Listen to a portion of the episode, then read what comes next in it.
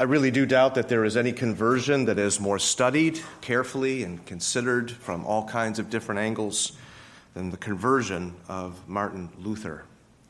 It has been examined from so many different angles, psychoanalyzed, trying to figure out what led him and so forth.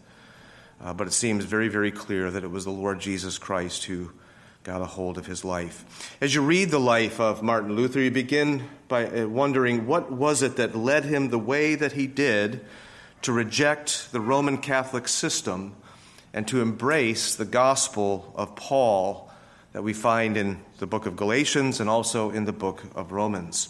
In other words, as he was wrestling with his sins and fighting for peace in his life in the Roman Catholic way, why was he not satisfied with what his own church taught him?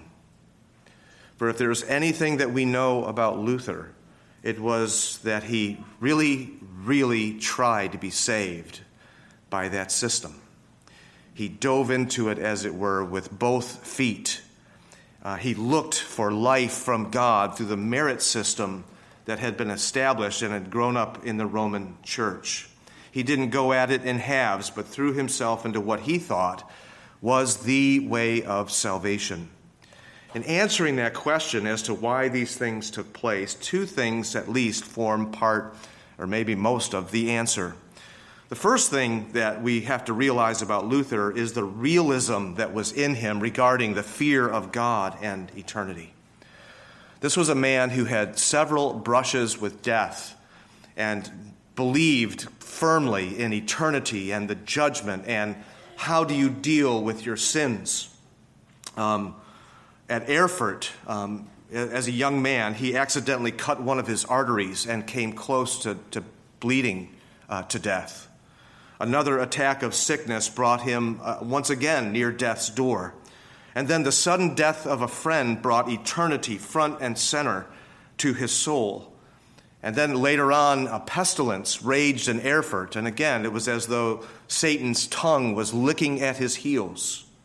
And of course, we're all familiar with what took place on July the 2nd, 1505, where during a thunderstorm, as he was running, he um, had a, a, a bolt of lightning hit right next to him. And he cried out with those famous words Help me, Holy Saint Anna, I will become a monk. So, this is a man who is gripped with the realities of life, of death, of time, and of eternity, of sin and God, and God being holy. So, off he goes to the monastery uh, against the wishes of his father, who wanted him to become a lawyer. His res- response to that um, desire of his father, later expressed, showed the bent of his mind. He said, Show me a lawyer who loves the truth. And so here is a man who is an honest soul. So off to the monastery and into the deep end of finding peace by the works that would meet him there in that place. One of the best biographies, I think as, far as I know, is the best, is still Roland Bainton's Here I Stand. And in his own words, listen to how he dove into um, this pursuit of salvation. One of the privileges of the monastic life was that it emancipated the sinner from all distractions and freed him to save his soul by practicing the counsels of perfection. Not simply charity, sobriety, and love, but chastity, poverty, obedience, fastings, vigils, and mortifications of the flesh. Whatever good works a man might do to save himself, these Luther was resolved to perform. He fasted, sometimes three days on end without a crumb. The seasons of fasting were more consoling to him than those of feasting. Lent was more comforting than Easter. He laid upon himself vigils and prayers in excess of those stipulated by the rules. He cast off the blankets permitted him and well nigh froze himself to death.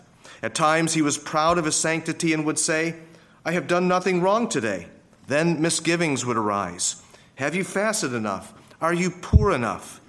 He would then strip himself of all save that which decency required. He believed in later life that his austerities had done permanent da- damage to his digestive system. I was a good monk, he says, and I kept the rule of my order so strictly that I may say that ever a monk got to heaven by his monkery, it was I. All my brothers in the monastery who knew me will bear me out. If I had kept on any longer, I should have killed myself with vigils, prayers, reading, and other works. All such drastic measures and methods gave no sense of inner tranquility. I remember hearing a message by the late D. James Kennedy, and he was talking about um, salvation by works, and he used Luther as, uh, as an illustration. He said, Do you really, really want to get to heaven by your good works? I think most people really are not trying to get to heaven by good works. You really want to get to heaven by your marriage? Go look at this man who really, truly tried. This is a man who tried it. You're not that man. He tried it, and it did not bring peace. It didn't bring him closer to God, closer to Christ. And here is the second side of the matter. Here's this man of realism who has an opportunity to pursue salvation by the system that he had inherited in his Roman Catholic roots. But the other side of the matter is the most dangerous side, and that is the false gospel that was being taught in that day. Jesus was not presented as available to sinners. He was not the way, the truth, and the life, as we find in John's Gospel, chapter 14. To the medieval believer, the medieval follower of Roman Catholic teaching, Jesus was the implacable judge, not of not a, rather of a John's revelation than the Savior in John's Gospel. Jesus sat far above all principalities and powers and might and dominions. He was unapproachable. He was far off. And so the picture there was that the only way that you could get to him was to follow this pyramid that had been erected by the church, made up of saints and especially of Mary on the one hand, and doing deeds of obedience that would merit your somehow being brought at last to Jesus, the judge. Jesus was not the Savior, the church was the Savior. Salvation was not by faith alone, but by fulfilling all of your duties, which, if you fell short, won you thousands and thousands and thousands of years in purgatory. It was not then until the winter of 1512 and 1513 that the gospel finally broke through the heart of Martin Luther. It was through the teaching of the book of Psalms that he was given uh, to pursue um, and the patient instruction from a very faithful man by the name of John Staupitz, these were instrumental. But it was Romans chapter 1, verses 16 and 17, that proved to be the holy ground of the gospel for Luther. The just shall live by faith. He finally got the truth of that. Going back to the Greek instead of the Latin, the Latin itself made it sound as though uh, the, the righteousness that, that was being offered there in the gospel was the attribute of God. It's by God's attribute of righteousness that somehow we're accepted, which didn't fit. And he recognized it was not God's justice that saved us, but it was this gift uh, uh, uh through his Son, freely given uh, unto uh, those who believe. Again, in his own words, he says of this Night and day I pondered until I saw the connection between the justice of God and the statement that the just shall live by his faith. I grasped that the justice of God is that righteousness by which, through grace and sheer mercy, God justifies us through faith. Thereupon I felt myself to be reborn and to have gone through open doors into paradise. The whole of Scripture took on a new meaning and whereas before the justice of God had filled me with hate, now it became to me inexpressibly sweet and greater love. This passage of Paul became to me a gate to heaven. If you have true faith that Christ is your Savior, then at once you have a gracious God, for faith leads you in and opens up God's heart and will that you should see pure grace and overflowing love. This it is to be thus it is to behold God in faith that you should look upon his fatherly, friendly heart, in which there is no anger nor ungraciousness. He who sees God as angry does not see him rightly, but looks only on a curtain, as if a dark cloud had been drawn across his face. That's his own expression of coming to faith. Another uh, passage speaks about how he was, he was totally in the dark. He found a rope and he pulled it, and to his surprise and delight, there was a bell on the other end that rang out of his salvation. That's how he describes his conversion. He put it to poetry. In devil's dungeon chained I lay, the pangs of death swept o'er me. My sin devoured me night and day, in which my mother bore me. My anguish ever grew more rife. I took no pleasure in my life, and sin had made me crazy. Then was the Father troubled sore to see me ever languish. The everlasting pity swore to save me from my anguish. He turned to me his father heart and chose himself a bitter part. His dearest did it cost him. Thus spoke the Son Hold thou to me, from now on thou wilt make it. I gave my very life for thee, for thee I will stake it. For I am thine, and thou art mine and where I am, our lives entwine. The old fiend cannot shake it. He found salvation, steadfast and sure, in the arms of the Lord Jesus Christ, who stretched those arms out in love to save him. So, dear ones, here are the two points regarding the recovery of the gospel. We're looking at these five points of the Reformation that are still so pivotal today, looking at the Word this morning and tonight looking at the gospel. And the first of these two points is that the gospel is not a do, but a done. The gospel is not something that we do, that we accomplish. It is something that we simply receive. It is something if it's, eh, that God Himself has done in His Son. It's not an imperative to perform, but it is a declared indicative, a fact, something that is accomplished. And who accomplished it? There's the point that we're bringing out here in Luther's conversion. It's not a far off judge named Jesus, but the Savior Jesus who has become bone of our bone and flesh of our flesh who died for our sin in order to overthrow the devil's kingdom. He who said, I came into this world not to judge the world, but that the world might be saved through me, continues to have the same attitude, even though he is exalted far above all of the angels and all of the creation. In other words, though Christ is glorified now in unimpeachable and unspeakable and unparalleled glory, the same loving, kind, tender, gracious heart beats in him as when he was his lowest here on earth, when he was forgiving his very enemies, his accusers, those who were crucifying him. Father, forgive them. They know not what they do. The same attitude of welcoming the impenitent thief into paradise with his last breath and giving his life a sacrifice for the sins of the world. We need to read beyond the glory of Revelation chapter 1 and come to the, the vision there in chapters 4 and 5 and see that the one who is in glory is still the Lamb of God who takes away the sins of the world. Indeed, the gates of paradise are open for all who will come to him and come directly by faith and faith alone. He doesn't just show us the way, he is the way, he is the door, he is the gate of paradise. So, behind this salvation by grace is the very graciousness of God Himself, the triune God. The Father is a true Father who spares nothing for us. When He gave us His only begotten Son, He delivered Him up for us all, so that through Him He might give us all things. The Son of God Himself is the King of grace, who loves to save the lowliest and the neediest. It seems like pride is the one thing, the central thing that kills us. We're so stuck upon our own selves.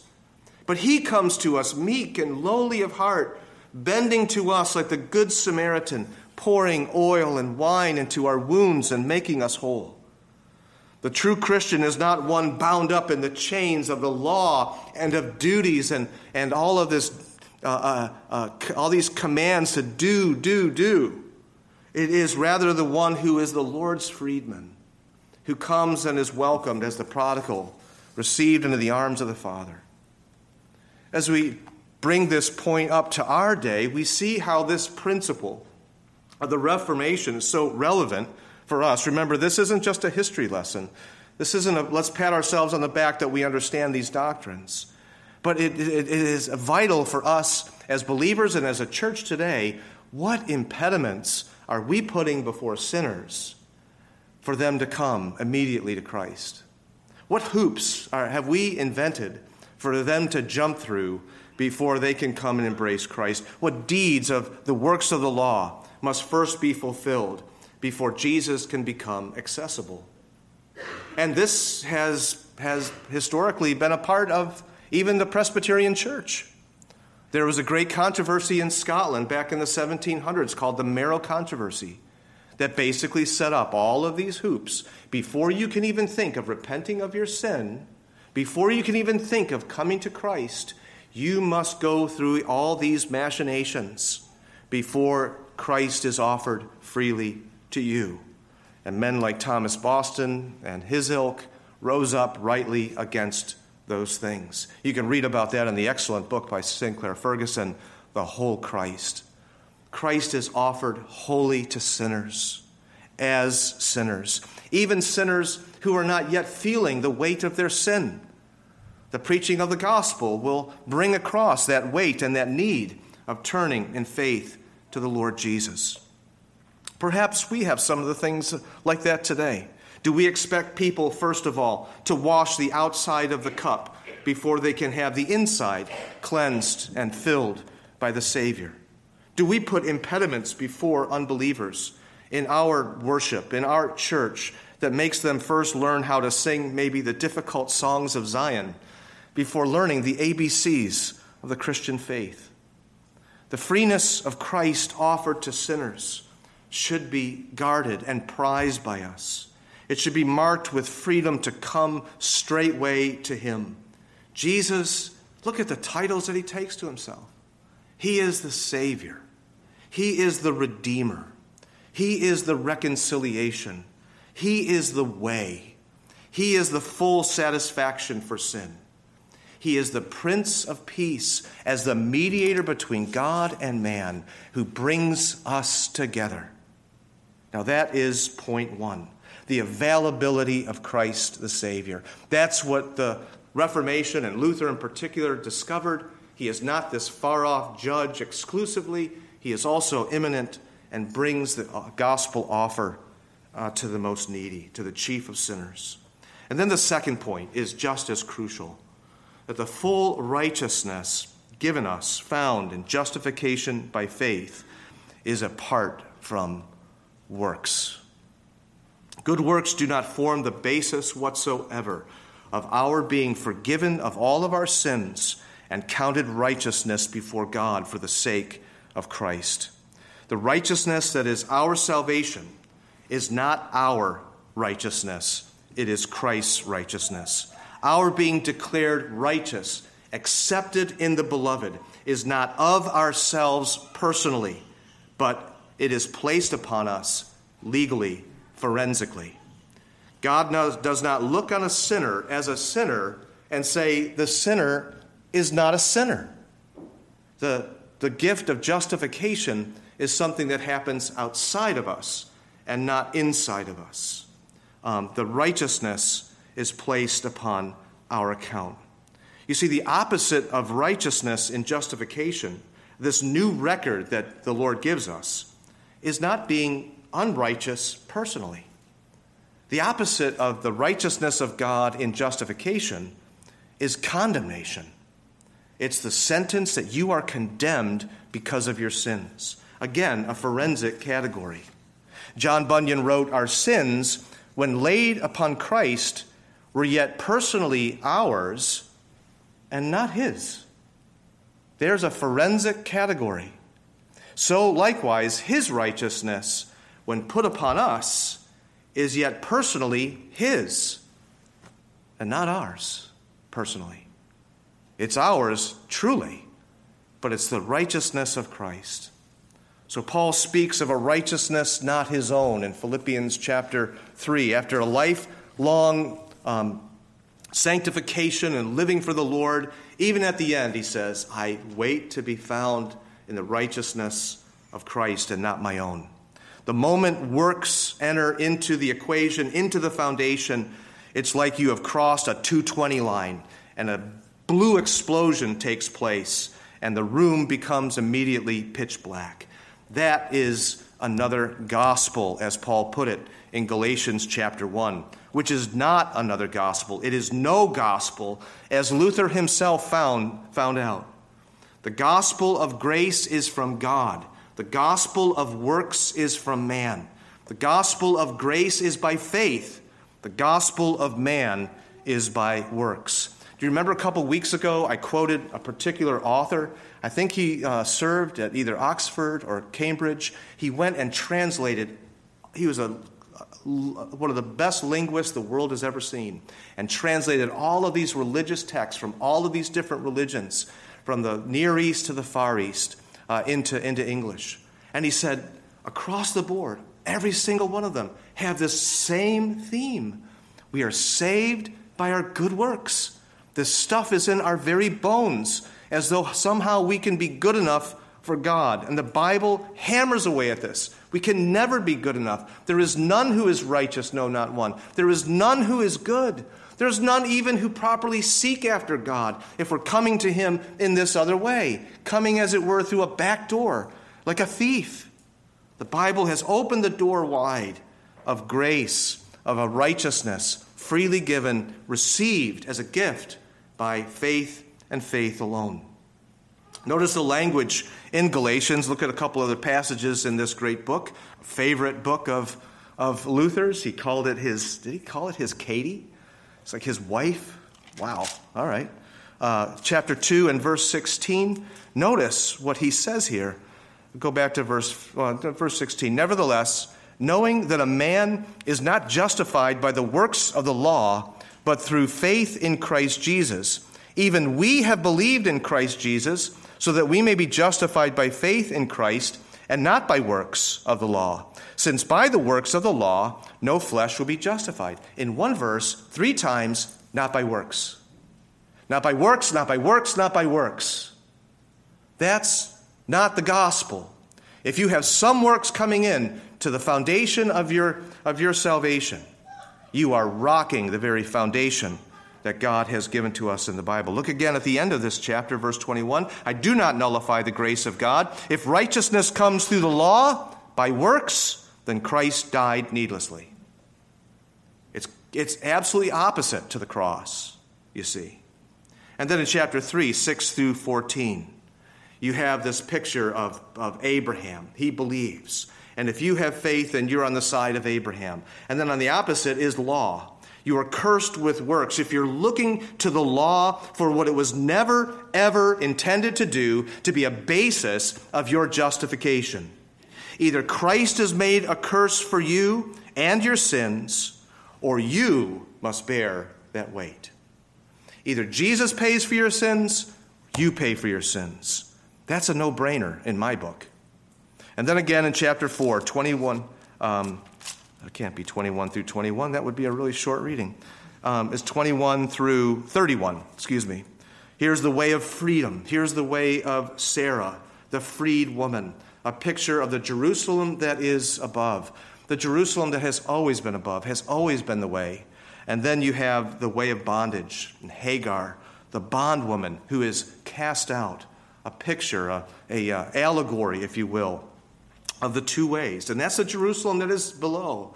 The poor Jewish people whom God used to bring his word in, into the world, to bring his son into the world, stumbled upon that rock, which we saw this morning in Isaiah 8.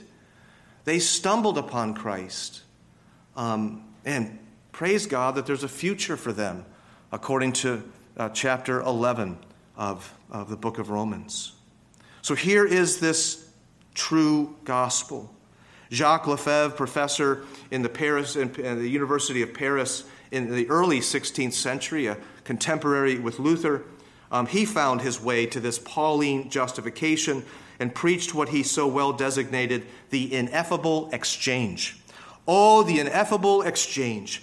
The sinless one is condemned, the guilty one goes free. The blessed one bears the curse, the cursed one, the blessing. The life dies. and the dead one lives. The glory is covered in darkness, the darkness is clothed with light. The great, ineffable exchange. Horatius Bonar put it this way Upon a life I have not lived, upon a death I did not die. Another's life, another's death, I stake my whole eternity. Not on the tears which I have shed, not on the sorrows I have known, another's tears, another's griefs. On these I rest, on these alone. O Jesus, Son of God, I build on what thy cross has done for me. There both my death and life I read, my guilt and pardon there I see. Lord, I believe. Oh, deal with me as one who has thy word believed. I take the gift, Lord. Look on me as one who has thy gift received. At this point, we might hear the voices begin to be raised, and it was raised by the Roman Catholic Church in response to Luther's exposition of, of uh, Galatians and of Romans. Well, what about James? What about James chapter 2? That seems to be quite opposite to what Paul says, doesn't, doesn't it? What use is it, says James? Uh, if someone says he has faith, but he has no works, can that faith save him? If a brother or sister is without clothing and in need of daily food, and one of you says to him, Go in peace, be warm to be filled, and yet you do not give them what is necessary for their body, what use is that? Even so, faith, if it has no works, is dead being by itself. But someone may well say, You have faith and I have works. Show me your faith without the works. I will show you my faith by my works. You believe that God is one, you do well. The de- demons also believe and shudder. But are you willing to recognize, you foolish fellow, that faith without works is useless? You see, he goes on, that a man is justified by works and not by faith alone. In the same way, was not Rahab the harlot also justified by works when she received the messengers and sent them out by another way? For just as the body without the spirit is dead, so also faith without works is dead. Wow, this sounds on the surface like it's quite opposite to what we have just exposited in Galatians and could also open up in the book of Romans. And this led to Luther's misstep uh, and calling the book of James a right strawy epistle, not worth our time. But is James not speaking about something entirely different than what Paul is getting at? Really, are we going to say that Paul and James are against one another? So are we going to have to swallow up Paul's salvation by faith apart from works by James and his exposition in chapter 2? Or do we swallow up James uh, justifying faith that is then accomplished by works by just paying attention to Paul. As you look more closely, it is clear that the two are not at each other, but addressing two very different things. Instead of seeing them antagonistic, you ought to see them more like this. They're battling different problems in both of their situations. Paul certainly is addressing dead works. The idea that a, a, Jewish man or woman is going to be justified by their works and meriting their standing before God, and so in part earning their salvation, mixing, as they did, grace and works. Ephesians chapter 2, 8 and 9 rings out loud and clear For by grace have we been saved through faith, and that not of ourselves, it's a gift of God, not of works, lest anyone should boast. James doesn't address dead works, he addresses dead faith. Dead faith. Faith is supposed to show itself, to, to show its fruit, to, as it were, justify itself. How do I know that I've really trusted in Christ and am saved by his righteousness? There will be a work of the Holy Spirit in me that demonstrates these things, that will be accompanied with good deeds. The same Paul who says, apart from works, in the very same breath in Ephesians 2.10 says, For we are his workmanship created in Christ Jesus unto good works, which the Lord himself has prepared for us to walk in. So they're not facing off against each other, but back to back against two different enemies. Paul is battling legalism that says, I'm saved by the works of the law as the basis for my being acceptable to God in justification. that which makes a Christian a Christian. Whereas James is dealing with antinomianism. He's dealing with this idea of people who say grace, grace, grace, but there's no change in their life, and they continue to live just like a devil. The devils believe God, he reminds them, and they tremble. Our confession puts it so well and brings the two together.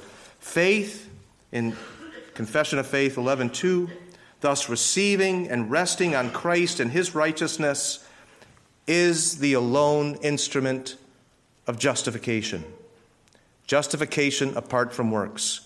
Yet, goes on to say, it is not alone in the person justified, but is ever accompanied with all other saving graces, and is no dead faith, but works by love. So, this is the same gospel that was needed in the days of Paul and of James. It was the same gospel needed in the dark days of Luther and Calvin. And it's the same gospel that is needed in our day as well. I believe every age struggles with its own form of alienation from God, distance from God, separation from Him, uh, varying senses of lostness, of being adrift and astray. And it's always costly, it's always painful, it is always maddening people sense that there's more into life, more to reality than they can grasp. And they're, they're, they're feeling after it like a blind man trying to figure out his, his way. And our day is no different. I think every day has its own flavor about it, but it's still at the bottom the same thing a sense of lostness, a sense of alienation from God. How do we have a relationship with this mysterious God that we don't know and yet we know is there? Listen to these lines that I heard recently in a contemporary setting, a contemporary band entitled Linkin Park, and tell me what this, this what is needed here. Here's the lyrics. When this began, I had nothing to say, and I and I get lost in the nothingness inside of me. I was confused. And I let it all out to find that I'm not, uh, I'm not the only person with these things in mind inside of me. But all that they can see, the words revealed, is the only real thing that I've got left to feel. Nothing to lose. Just stuck, hollow, and alone. And the fault is my own, and the fault is my own. Here's the refrain I want to heal, I want to feel what I thought was never real. I want to let go of the pain I felt so long, erase all the pain till it's gone. I want to heal, I want to feel like I'm close to something real I want to find something I've wanted all along. Somewhere I belong. And I've got nothing to say. I can't believe I didn't fall right down on my face. I was confused, looking everywhere only to find that it's not the way I had imagined it all in my mind. So, what am I? What do I have but negativity? Because I can't justify the way. Everyone is looking at me. Nothing to lose, nothing to gain, hollow and alone and the fault is my own, and the fault is my own. I want to heal. I want to feel what I thought was never real. I want to let go of the pain I felt so long, erase all the pain till it's gone. I want to heal. I want to feel like I'm close to something real. I want to find something I've wanted all along, somewhere I belong. I will never know myself until I do this on my own. Wrong turn. And I will never feel anything else until my wounds are healed. True. I will never be anything till I break away from me. I will break away. I'll find myself today. I want to heal. I want to feel like I'm close to something real. I want to find something I've wanted all along. Somewhere I belong. With the Savior, the Lord Jesus, He becomes your righteousness and your forgiveness, and much else beside. He is your healer. He is your life giver. He is your brother and He is your friend who brings you into reconciliation and adoption where you belong. You are given a new identity and a new life. The old is done away with completely. And you are given a risen heavenly life, which is far beyond your richest imagination, a life filled with meaning not just for time, but for eternity and of glory because it brings you to your very Creator for whom you were made. How our lost world needs this part of our Reformation faith. Our Father, thank you for your mercies. Thank you for Jesus, who's come into this world and stooped so low. He has come to save the chief of sinners. And we thank you, Lord, for this marvelous grace, the grace of the good news, the gospel of Jesus Christ, who took the sins of his people upon himself like a mighty atlas to bury them once and for all away from the sight of God and away from us, so that we stand complete in the beloved one. Lord, send this message of deliverance throughout all of the earth. Help those, Lord, who recognize their need. Help those who don't recognize their need, who are hardened in pride against you. Open many, many, many, many blind eyes, we pray. Soften many hearts. Bring many through the gates of paradise, which Luther and so many others like him have found, and the only way being the Lord Jesus Christ Himself. Lord, help us to draw near to you, we pray. In your name, amen.